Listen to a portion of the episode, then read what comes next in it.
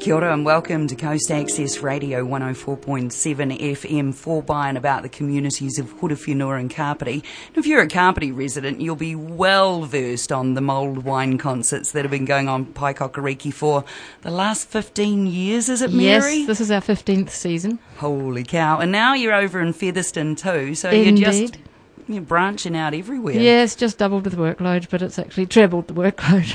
Yeah, well, that's good. It's good for um, the locals to get along and support some talent like Yes. Michael Endres. Welcome to the studio, Michael. Now, I believe you're going to be at the next Mulled Wine concert in Paekakariki on Sunday, the 10th of April. That's the plan, yes, and I'm looking forward, as as I always do. Coming to Paekak is always a special, a special place. Now, I remember we talked to you last year, so I'm going to let Mary get down to the nitty gritty about what we can expect in this fabulous show. I see there's Mozart, Schumann, Schubert. Have I pronounced Yes, you those have. properly? Oh, yes, I will been leave it up, up to you and Mary to talk about the ivories, and then we'll get the details out so people know how and where to get tickets. That's it. Hello, Michael. Hello, good day. G'day. Um, I believe that this is not your first time coming to Paekakariki. No, that must be. I'm not totally sure, but at least four or five times. Yes. Yeah. Yes, You're a very you're a very popular uh, pianist for us, I have to say, especially in the choice of program. But we'll get to that in a minute. What is it in particular that you like about um, uh, Paekakariki, Michael? What is it in particular? Well, that uh, concert hall of yours happens to be sitting uh, next to the sea. So if I play and I look out there and I see the sea, that, and I also hear sometimes the sea when the window is open. Yes. So that's pretty unique. I, I don't know of any other concert hall in New Zealand that's located like that. So that's a wonderful place to play. It, it's a bit of a bonus, isn't it? I love I love the hall absolutely, and uh, the intimate the intimate setting. Does that also please you? The fact that the audience is close to you, not sort of twenty five rows away. Yes, I mean I'm a great uh, believer in in uh, intimate settings because a lot of this music was was written for exactly such a setting. It wasn't written for written for a you know a concert hall with two thousand people sitting Mm. sitting around. Yes, and I think it's quite nice that if, if you uh, you know speak speak to the audience, if there's anything you'd like to explain about a piece, I think that's also very nice. I mean, I don't think Mozart needs any introduction. Uh, you're going to play two eight two, which is quite uh, early Mozart, I believe. yeah, that's one of these six early sonatas, and that's actually I think his shortest uh, shortest sonata and a quite unusual piece in, in many ways. So I'm looking forward. That was always a sort of favorite, and you I think it was you who that was one of your uh, wishes. That's right. I, I particularly wanted you to play it because I'm teaching somebody in the UK, and she she brought this piece to me, and I had never actually, believe it or not, I had never played this sonata. And when I just this wonderful adagio, that's what she wants to do. The the first three pages, I think it is. That's what she wanted to do. So I have already told her about your performance, and I'm and I'm hoping that I'll be able to transmit um, your your playing of it to her. Oh, that's nice to hear. Yeah, I'm, I'm glad I'm not the only one who likes that. Yeah, very good. Particular sonata. Yeah, and then you have chosen the Schumann Kinderszenen. Yeah, I usually, I mean, I, I actually don't play this much in concerts. It's exactly for the for the reason because these are very intimate little pieces. Not easy at all, but but small and short and intricate. And so, I uh, for a big hall that does usually not work. And then, uh, but in a small hall you can perfectly uh, get it across. I hope. And so, yeah, perfect choice I think for Yes. my cook. So just to explain the meaning, it's scenes from childhood, and and the first piece, is, of course, is the most popular about foreign lands and people. And many of the hall, peop many of the people in the hall will have played that, I'm sure. Oh yes. Also, don't forget the number eight. The, that's Schumann's most famous piano piece, the Träumerei. Yes. So we got a couple of favorites in that. Uh, but uh, yeah, it's not just children's pieces, as Schumann said. You know, it's, it's some, uh, it's basically pieces which show the reflections of an older, older person to back to his youth. I see. Who's reflecting youth, yeah. on, Mhm. on when he uh, on the on the childhood long Yes, long gone. yes. Yeah, and they sort of fit together as a. Uh, I think there's 13 pieces. Yeah. And, and they and they fit together, don't they? Yeah, they go from one to the next. They're, they're built as a, as a unit, absolutely. Yes. And that and that's part of the difficulty of, of performing Opus 15, isn't it? Yeah, absolutely. So because he would never perform, for example, the last one on its own. I mean, it wouldn't make any sense even. Yes. So Yeah. And then you go to a bit a, a small piece of Liszt. yeah, I wouldn't call it a small piece. It's uh, quite a quite a quite a sort of. It's not long. It's only 12 minutes, but it's quite a powerful, big piece. Vallée d'Obermann. That's a piece where it was a very famous novel, uh, French novel in the uh, 19th century. Um, Obermann it was called, and it's a collection of letters of a young French uh, man who wanders in the Swiss Alps and starts to think deeply. And uh, the author was Senancour, and Liszt, of course, he loved settings like that, so that's part of his Swiss cycle. I see. And so that's basically a piece of, yeah, quite serious uh, and not sort of the usual Liszt, you know, bravura, but nevertheless it gets very virtuoso, virtuosic at the end, of course. Uh, And but it- it's a very deep and meaningful, meaningful piece, I may Yeah. Is it a piece that just stands alone, or is it a part of something? It's a part of, of this uh, so-called pilgrim years, pilgrimage years, uh, which Liszt wrote, uh, one for Switzerland and one for Italy.